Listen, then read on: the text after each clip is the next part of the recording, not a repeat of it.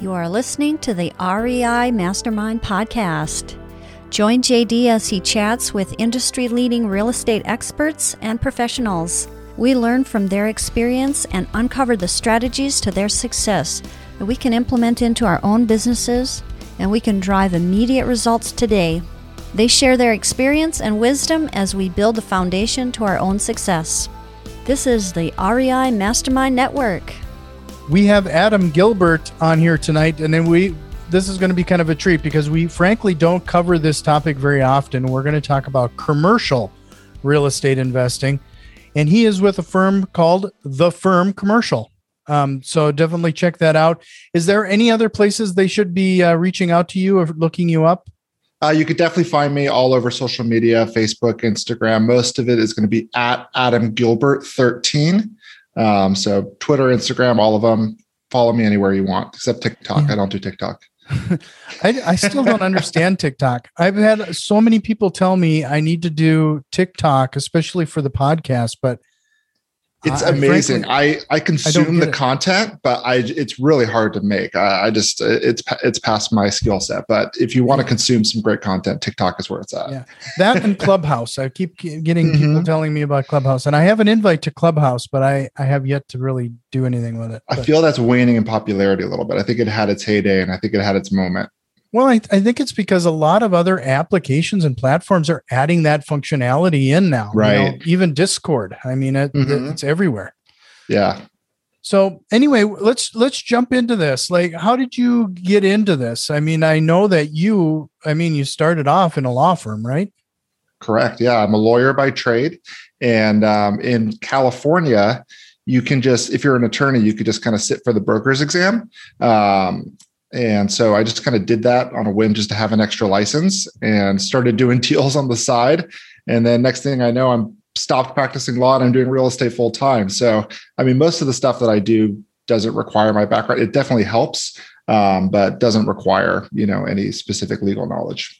Sure. So, you know, and, and commercial properties is kind of, you know, frankly, it's it's a pretty big aspect of real estate investing, but it's almost kind of a niche. I mean, a lot of the people that I talk to, you know, they always start off with wholesaling single family homes, eventually move into multifamily. But this commercial property is kind of out there somewhere. It's on our radar, but it's almost as if we're a little scared of it.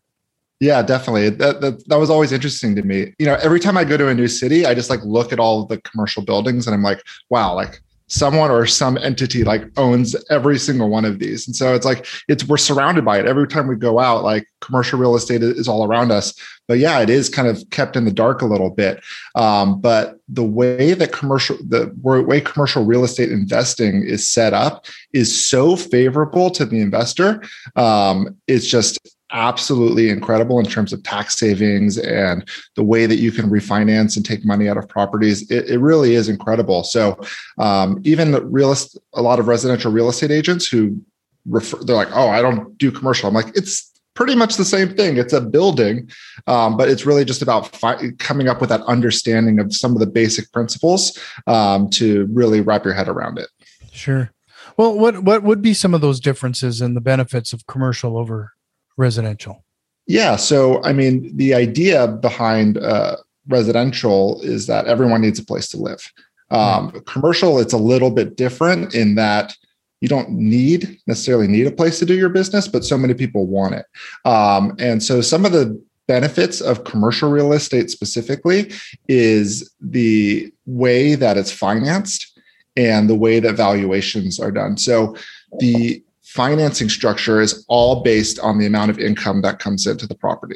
Um, so if I buy a property that has no tenants and not making any money, it's worth this much. As soon as I sign a couple of leases and have more income that I can show a bank, hey, I have these tenants coming in, it's worth this much. And so just using the refinancing structure that so many people are familiar with, with residential real estate, you're able to very quickly create a lot of value, do a refinance, take that money out, and then either use those funds to go back into the building or invest in other buildings. So it allows you to really ramp up um, your real estate investing career pretty quickly, However, the numbers are bigger and the risk is bigger um, because you need to make sure that you have an asset that will be rented. Because uh, if sure. you don't have any tenants, uh, there goes your asset. Well, you know, I, I think one of those things that's on the top of everybody's mind right now is is COVID. How is that has that impacted commercial properties over residential? I mean, it seems like residential has kind of come back in a pretty strongly all of a sudden. But, you know, a lot of the small business owners I, I've heard of, you know, there's a lot of them are, who are they're de- deciding to start to just let their employees stay working from home. It's been working out pretty well. I mean, that's probably not going to be the case for storefronts, but some of the other mm-hmm. commercial properties might be the case. Is that, is there seem to be an impact there? Yeah, definitely. And I mean, the, the really interesting thing is that depending on your location and depending on the timing, there's so many different asset classes within commercial. There's hospitality, hotels, there's industrial, roll-up door office, you know, uh, industrial space. There's office buildings, there's retail shopping centers, there's um, assisted living facilities and medical. Right. And so depending on what's going on, you know, you have to look to different asset classes. Um, I always like when thing when people say something's dead, um, I go into that asset class because there's not as much competition. So right now, post-COVID, everyone's talking about, oh, office is dead. People will never go back. So guess what? The valuation of office buildings are at an all-time low. My assumption mm-hmm. is that we're going to get sick of li- working from home at some point within the next yeah. two to three years. We're like, screw this, I'm going back to the office. Um, and so if you can buy these, these office buildings when no one wants them and then hold on to it for long enough, um, I think that you're going to have a really nice asset in the future um, if you can get those tenants back in there. Sure. No, that makes a lot of sense. I mean, uh, so one of the other things that I think is interesting regarding um, commercial properties is that the way things are leased out is so different than than residential. Let's mm-hmm. delve into that a little bit. Like how, how is that different? Yeah. So it's different in a couple of ways. So first and foremost, um, and I'm speaking from my knowledge of California, right? Um, California is a very tenant protected state um, in terms of residential properties. It's very hard to evict someone, even if they're not paying rent. You have to go through all of these loopholes and, and mm-hmm. you know, make sure every single T is crossed and I is dotted because they want to protect people. They don't want people kicked out of their homes. Commercial is completely different. It's a business. And usually, you know, you're getting a personal guarantee from someone who's running that business that they're going to pay the uh, the rent, right? Um, so there are still some protections, but much less so because, again, if you lose your, your business lease, you know, the government is less inclined to protect you um, as opposed to being homeless, right? right. Um, and the amounts of these leases are crazy. Um, you know, like you sign a restaurant for, uh, you know, a, a certain amount, we're talking multiple hundred thousands, million dollar leases like all the time. Right. And that's why these commercial properties become so valuable. You tie that to a personal guarantee and these people's houses, you know, they're going to be inclined to stay into the property um, or else you can go after them personally. Um, so there's a lot of teeth that you can use. Um, and, you know, you don't want to, you don't want to, you want to work with people. Um, but you, there's a lot of power um, in the ability to uh, make sure that these people fulfill on their leases. Right. Yeah. So, you know, I, I'm in Minnesota, North Dakota, and, and some of that stuff that we kind of take for granted when it comes to real uh, residential, it's interesting what you can essentially have the store owner or whatever the commercial property pay for that you likely wouldn't have gotten away with in a residential property. I was trying to think of some examples, but it's it's almost like, um, like I, I think there was somebody locally that was renting out space for a restaurant, and they even had uh, included like leases on all of the equipment, you know, the restaurant mm-hmm. equipment and and some of that stuff, that the contents of the actual facility as well. Yeah, definitely. And so that's one of the things. So the really, the cool thing from being a commercial property investor is that usually you have the shell of the building and then you're lent, you're renting the individual suites to other people. So if, you know, I, Adam, want to come in and start a restaurant business, you know, I'm responsible for doing the build out on the inside of that restaurant. Um, you know, you, Mister Landlord, might give me a tenant improvement allowance, a portion of that to help um, because you are improving my building, um, but it's only going to be a portion. And so you have people coming in and they spend, you know, they have a concept for a nightclub or a cigar lounge. They come and spend hundreds of thousands of dollars on this build out. If they fail in their business and the, and their lease, you know, not only do you have the rights for that, for the total amount of the lease until you rent it out, but if they do fail, well, they've improved your building. And now you can take this improved building that they have and lease it out to someone else at a much higher rate. Um, and so, you know, when someone's improving your property, which doesn't happen in residential, you know, tenants, residential tenants want to fix as little as possible. Hey, our light bulb's out, you know, will you come uh, replace it? Um, they're investing a, a lot of money and the landlord gets the benefit of that investment. Right, right. So, you know, one of the specializations that uh, I understand that you do is, you know, in, in residential, I'm very familiar with this regarding being able to add value to a property in some way, but you found a way to do that through zoning. Yeah. Um, so, you know, and I've done this now uh, for a couple of projects, uh, both on the residential and commercial side. And so, you know, a lot of times you'll drive through your town and you'll see this, that, that building. And you're like, why hasn't anyone done anything with that for like twenty years, right? It's either just a piece of dirt or uh, the building's falling apart, right? And it's like in the middle, what's wrong with it? Why hasn't someone done something? And usually what the case is I've found is that the zoning is off, right? Um, and so um, when you can't do the intended use or the best and highest use, someone's not going to take the time to invest to, to develop it. And so an example of what I did is I took a fifteen thousand square foot industrial warehouse Um, that was in Cathedral City here out, outside of Palm Springs. And it was about three years ago when cannabis deals were very hot in our area and everyone mm. was investing in this, in this green rush. Um, and it was in a P L C zoning, which is just a designation from the city, light industrial, right? Mm-hmm. If I was able to change the zone, the underlying zoning of the building to heavy industrial, then you could do cannabis businesses and the value of the building would be, you know, two to three times what it was presently. Um, so you you have to go, you go through a process with a rezone. You can't do what's called spot zoning. So you can't just like take a building and say, I want to change the building, the zoning of this particular building. You have to change the whole area of that zoning designation. So what we did is we changed the entire zoning of the block. Long story short, took us about a year and about one hundred fifty thousand dollars.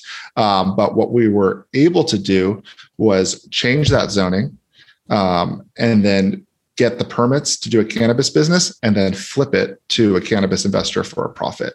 Um, so even if the building doesn't make sense or you can't do what you think, you can always just change the underlying zoning and create uh, that additional value. So, you know, a lot of people go through a due diligence period, you know, when they when they're attempting to acquire property. Is is that something that they can they can check to see if that's even possible before an acquisition? You know, you you definitely want to check the underlying zoning of a building while you're in your due diligence to see what you can do. The process within which to change zoning is typically about, at least in my area, it's about a year. Um, okay. So you're not going to be able to get um, enough time in due diligence to go through the entire process. Um, so what I do is I, you know, I'm not really a, a gambler, right? But mm-hmm. to use a poker analogy, if I have two kings, you know, I, there might be someone with two aces, but I, I'll make the bet, right? Um, so you do your initial due diligence to find out if if it's if it's open for the, the zoning. Um, and then what I do is I purchase an option to be able to close um, within the period of a year, um, or I will release a large deposit to give me the time needed um, to actually do the due diligence. Um, so you got to pay to play a bit, um, but within that first, you know, forty-five, sixty days of due diligence, you're going to get a lot of information as to whether or not you're holding, you know, two seven or two kings, and whether sure. and whether or not you should make the bet. Yeah, no, that makes a lot of sense. So just as a reminder, we're talking to Adam Gilbert. He's with The Firm Commercial. You can find him at the firm commercial dot com, and I'll make sure to include those links in the show notes with all of the social media links. And, and Adam is found on all of them except for TikTok. I, I'm on TikTok. I just don't produce content for it. So you can still find me and send me your your, your best little clips. There you go. So yeah. So another thing that, that I'd like to chat about too, then, is when it comes to co- when you're acquiring commercial, uh, do you typically find that you're talking to the sellers directly, or are you going through a realtor? Uh, so I'd say it's about fifty-fifty. Um, for me, at least, um, I happen to be a broker, so I have access sure. to, you know, some information as to who the who the sellers are. Um, but you're really going to find the best deals um, off market, um, right. and so the the the the project that I'm working on now was, again, one of these buildings. My, my office was in the building next to it, um, and I would drive by it every day, and it was vacant for about seven years. And there was no for sale sign, no for lease sign. It was just sitting there. And I was like, why hasn't anyone done anything with this? I put a call into the, the owner. Turns out he's this big uh, property holder from, you know, Los Angeles. And this was his redheaded stepchild. You know, this was the, the property in the desert that he's just like, ugh, I, I don't want to deal with it. I don't want to put the money into it. So that was an opportunity um, to, you know, make a deal with him uh, to be able to create the value um, that I was able to create. Sure. So do you, have you found that, like, when you acquire a commercial property, uh, is there any, any differences there? Like, anything you can take advantage of when you're talking to these se- sellers? Whether it's some sort of flexibility on terms or the closing process, how does that look, especially compared to residential? Yeah, so I'd say the biggest thing um, that you'll find with commercial as opposed to residential is that people who hold commercial property are typically, you know, wealthy. Um, they, you know, they've gone through the process of either acquiring or inheriting, you know, property. Um, mm. And a lot of times, if they held it for a long time, the values have gone up so substantially that they own it outright. You know, they bought it for two Tic Tacs and a nickel, like in nineteen seventy-two, right? And now it's worth mm-hmm. three million dollars. It's crazy. Um, and so one of the biggest things, if that's the case, is the ability to use seller financing. Um, and so as a, po- you know, typically commercial financing, you have to have a very large down payment, typically twenty-five to thirty percent. Um, and then you have to have um, the income coming in. So it's very hard to purchase these value add properties. But if you reach out to the seller and say, hey, seller, you own this outright, you know, here's, you know, if it's a million dollar property, here's two hundred fifty or here's one hundred fifty thousand or two hundred thousand, and give me favorable terms um, so I can get this property up and running to be able to then go to a bank and get some traditional financing, that's going to be very favorable. Typically, those seller financing terms allows you to just pay interest only. Um, for the term of the seller financing, because the seller doesn't mm-hmm. care if you pay off the principal, um, which allows you to keep your cost basis pretty low um, and be able to, to hold the building for a longer time. That's what I did with my uh, my latest project. Sure. How how do you typically a- approach that topic with the with the seller? Like, uh, I'm sure that there has to be some serious rapport building for them to to be ready for that type of thing. Yeah, definitely. And you know, it's again. I, I find that the vast majority of these commercial uh, owners, they're deal junkies. Um, you know, they like to do deals. They understand it. Um, they're willing to carry paper because, hey, you know, you want to give me a, a down payment. And then if you don't pay, I get to foreclose back on you and take my building back with your down payment. I'll do that deal, you know? So mm-hmm. they're familiar with the process. And, um, you know, if they're, if they're willing to sell, they're probably willing to be a little bit flexible on some of the terms. Sure. Well, you know, before anybody goes into the into this, um, a lot of commercial properties, of course, have pro formas and and other and other things to analyze this property, and you're going through all of your due diligence. S- spend a little time talking about what people probably wouldn't be familiar with. You know, we we typically mm-hmm. talk a lot about you're doing your due diligence and running your numbers on residential properties, but how is that different when it comes to analyzing this commercial property? Yeah, very, very good point. So um, some of the key differences that you should be aware of when evaluating a commercial property is that not all leases are equal, right? Um, and so, you know, if I have a building and uh, I've got five thousand square feet and it's leased out by Walmart, and another five thousand square feet at the same rate that's leased out by Adam's General Store, the lease with the Walmart is going to be much more valuable, right? Because it's backed by a national brand, um, and you know that they're going to pay. Uh, I don't know. I don't know anything about Adam's General Store. I don't know anything about Adam. I don't know if he's got two nickels to rub together. Um, so that's first and foremost. Um, secondly, you know, the length of the term. Is there a personal guarantee? Do they, is, is this their one location or do they have five? You know, are they a good operator? Um, you have to evaluate. It's not just about the numbers on the paper. And also the numbers on the paper might be complete bull from the broker. Um, mm-hmm. You know, basically you have to do your own analysis and look at the leases. Um, but you have to look at those other factors within the lease itself to determine the strength and how much you're willing to put your faith behind Mister Tenant, who is going to be responsible for paying your bill. bills um, on this building, because you don't want to buy a building and have all your tenants go away and now you're carrying it, because I've you, once you write a few of those checks, they uh, they they start to hurt. Yeah, no, that that makes sense. So you know, um, what what typically, I know it's going to be different depending on the the amount of different parts of the country.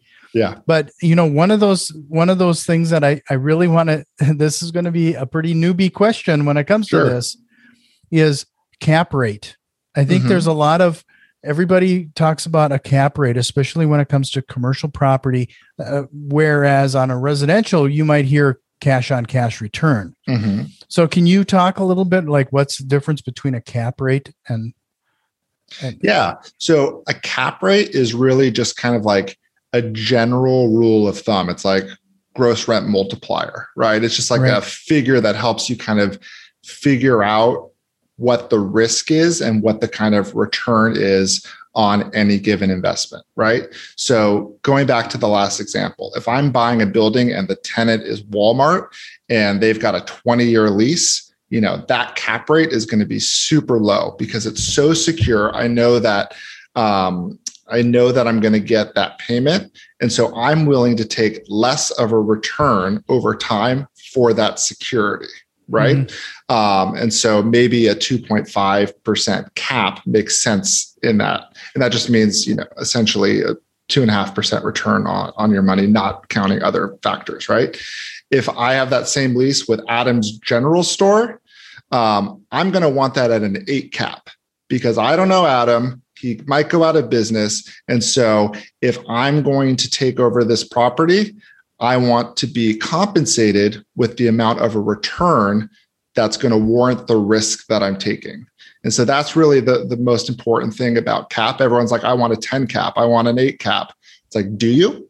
Like that? Because, because you're, you, if you're getting that kind of cap, um, there's inherent risk. And so some people really want that risk. Some people, you know, I, I have clients who are, you know, I've have all these, you know, higher cap properties, and now I'm at the end of my career and I want to now transfer it to something that's more secure that I can give to my kids because they're not experts um, in commercial real estate. Right. So, um, you know, I, I always like to give people some actionable items. So I'm going to, before, before we do, I'm, I'm going to give, give you the question in advance. So it gives you a few minutes to, to think of a couple minutes to think about this. Great. Thanks. So, so I'd like you to think of like three things that you wish you would have known before going into commercial that uh, people should probably consider, things that they could have, they, they can take action on if they, if they are interested in getting into commercial real estate. But before we get to that, I want to remind everybody again that we're talking to Adam Gilbert. He's with the, the Firm Commercial. Head over to the firm commercial dot com, and in, you can find Adam on all of the social ne- social networks. Just look for Adam Gilbert and the number thirteen. But uh, so, Adam, did I give you enough time? Yeah. What do you What you do did. you think? Like, uh, what are those three things that they should consider before they get into real estate? So commercial, uh, at least with commercial. So this is for all of our people who uh, work for themselves.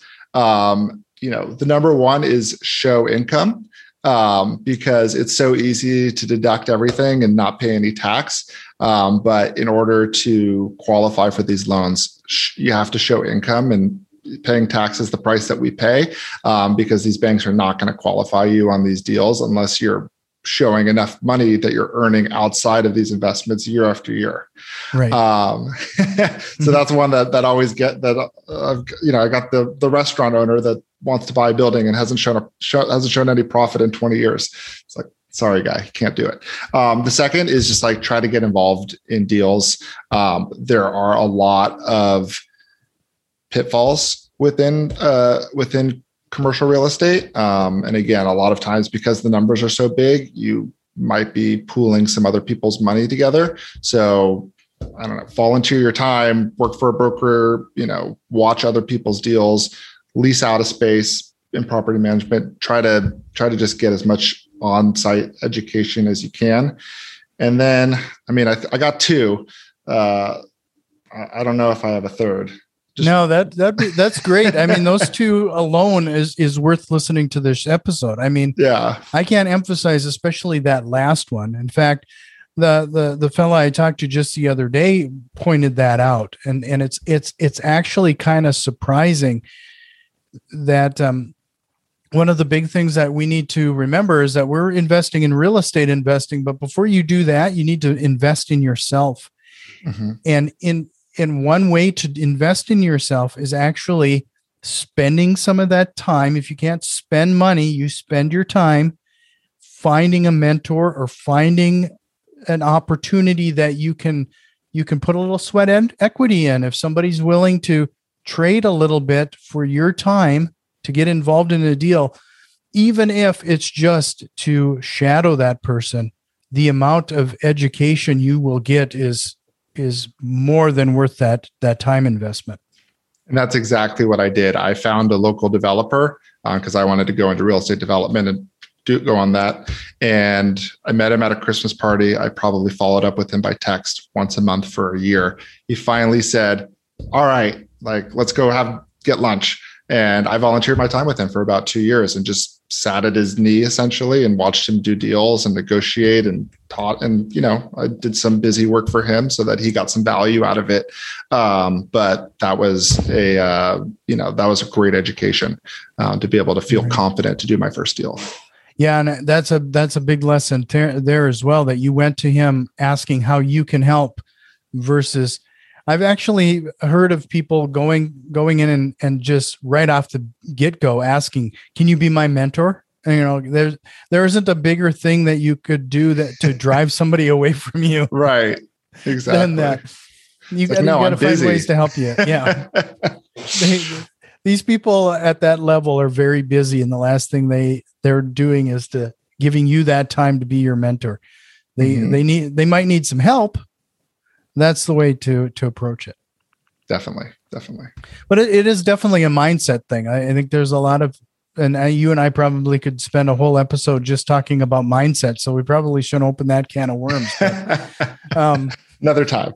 Another time. Well, I really appreciate your time, Adam. This was this was great. Uh, I, uh, you kind of gave everybody a kind of one oh one on commercial real estate investing. And before I let you go, is there a question you wished I would have asked you here tonight?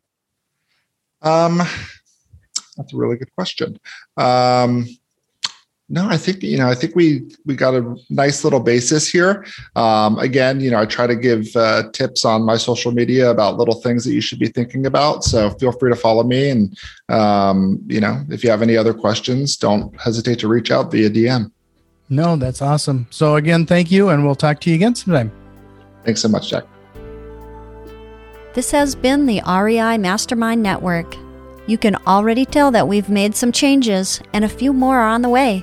If you are interested in what we have planned, head over to patreon.com slash REI Mastermind and support the show today. Financial contributions are always appreciated, along with a like, share, and review. It really helps us grow and reach more people with this valuable information. See you next time, and tell a friend.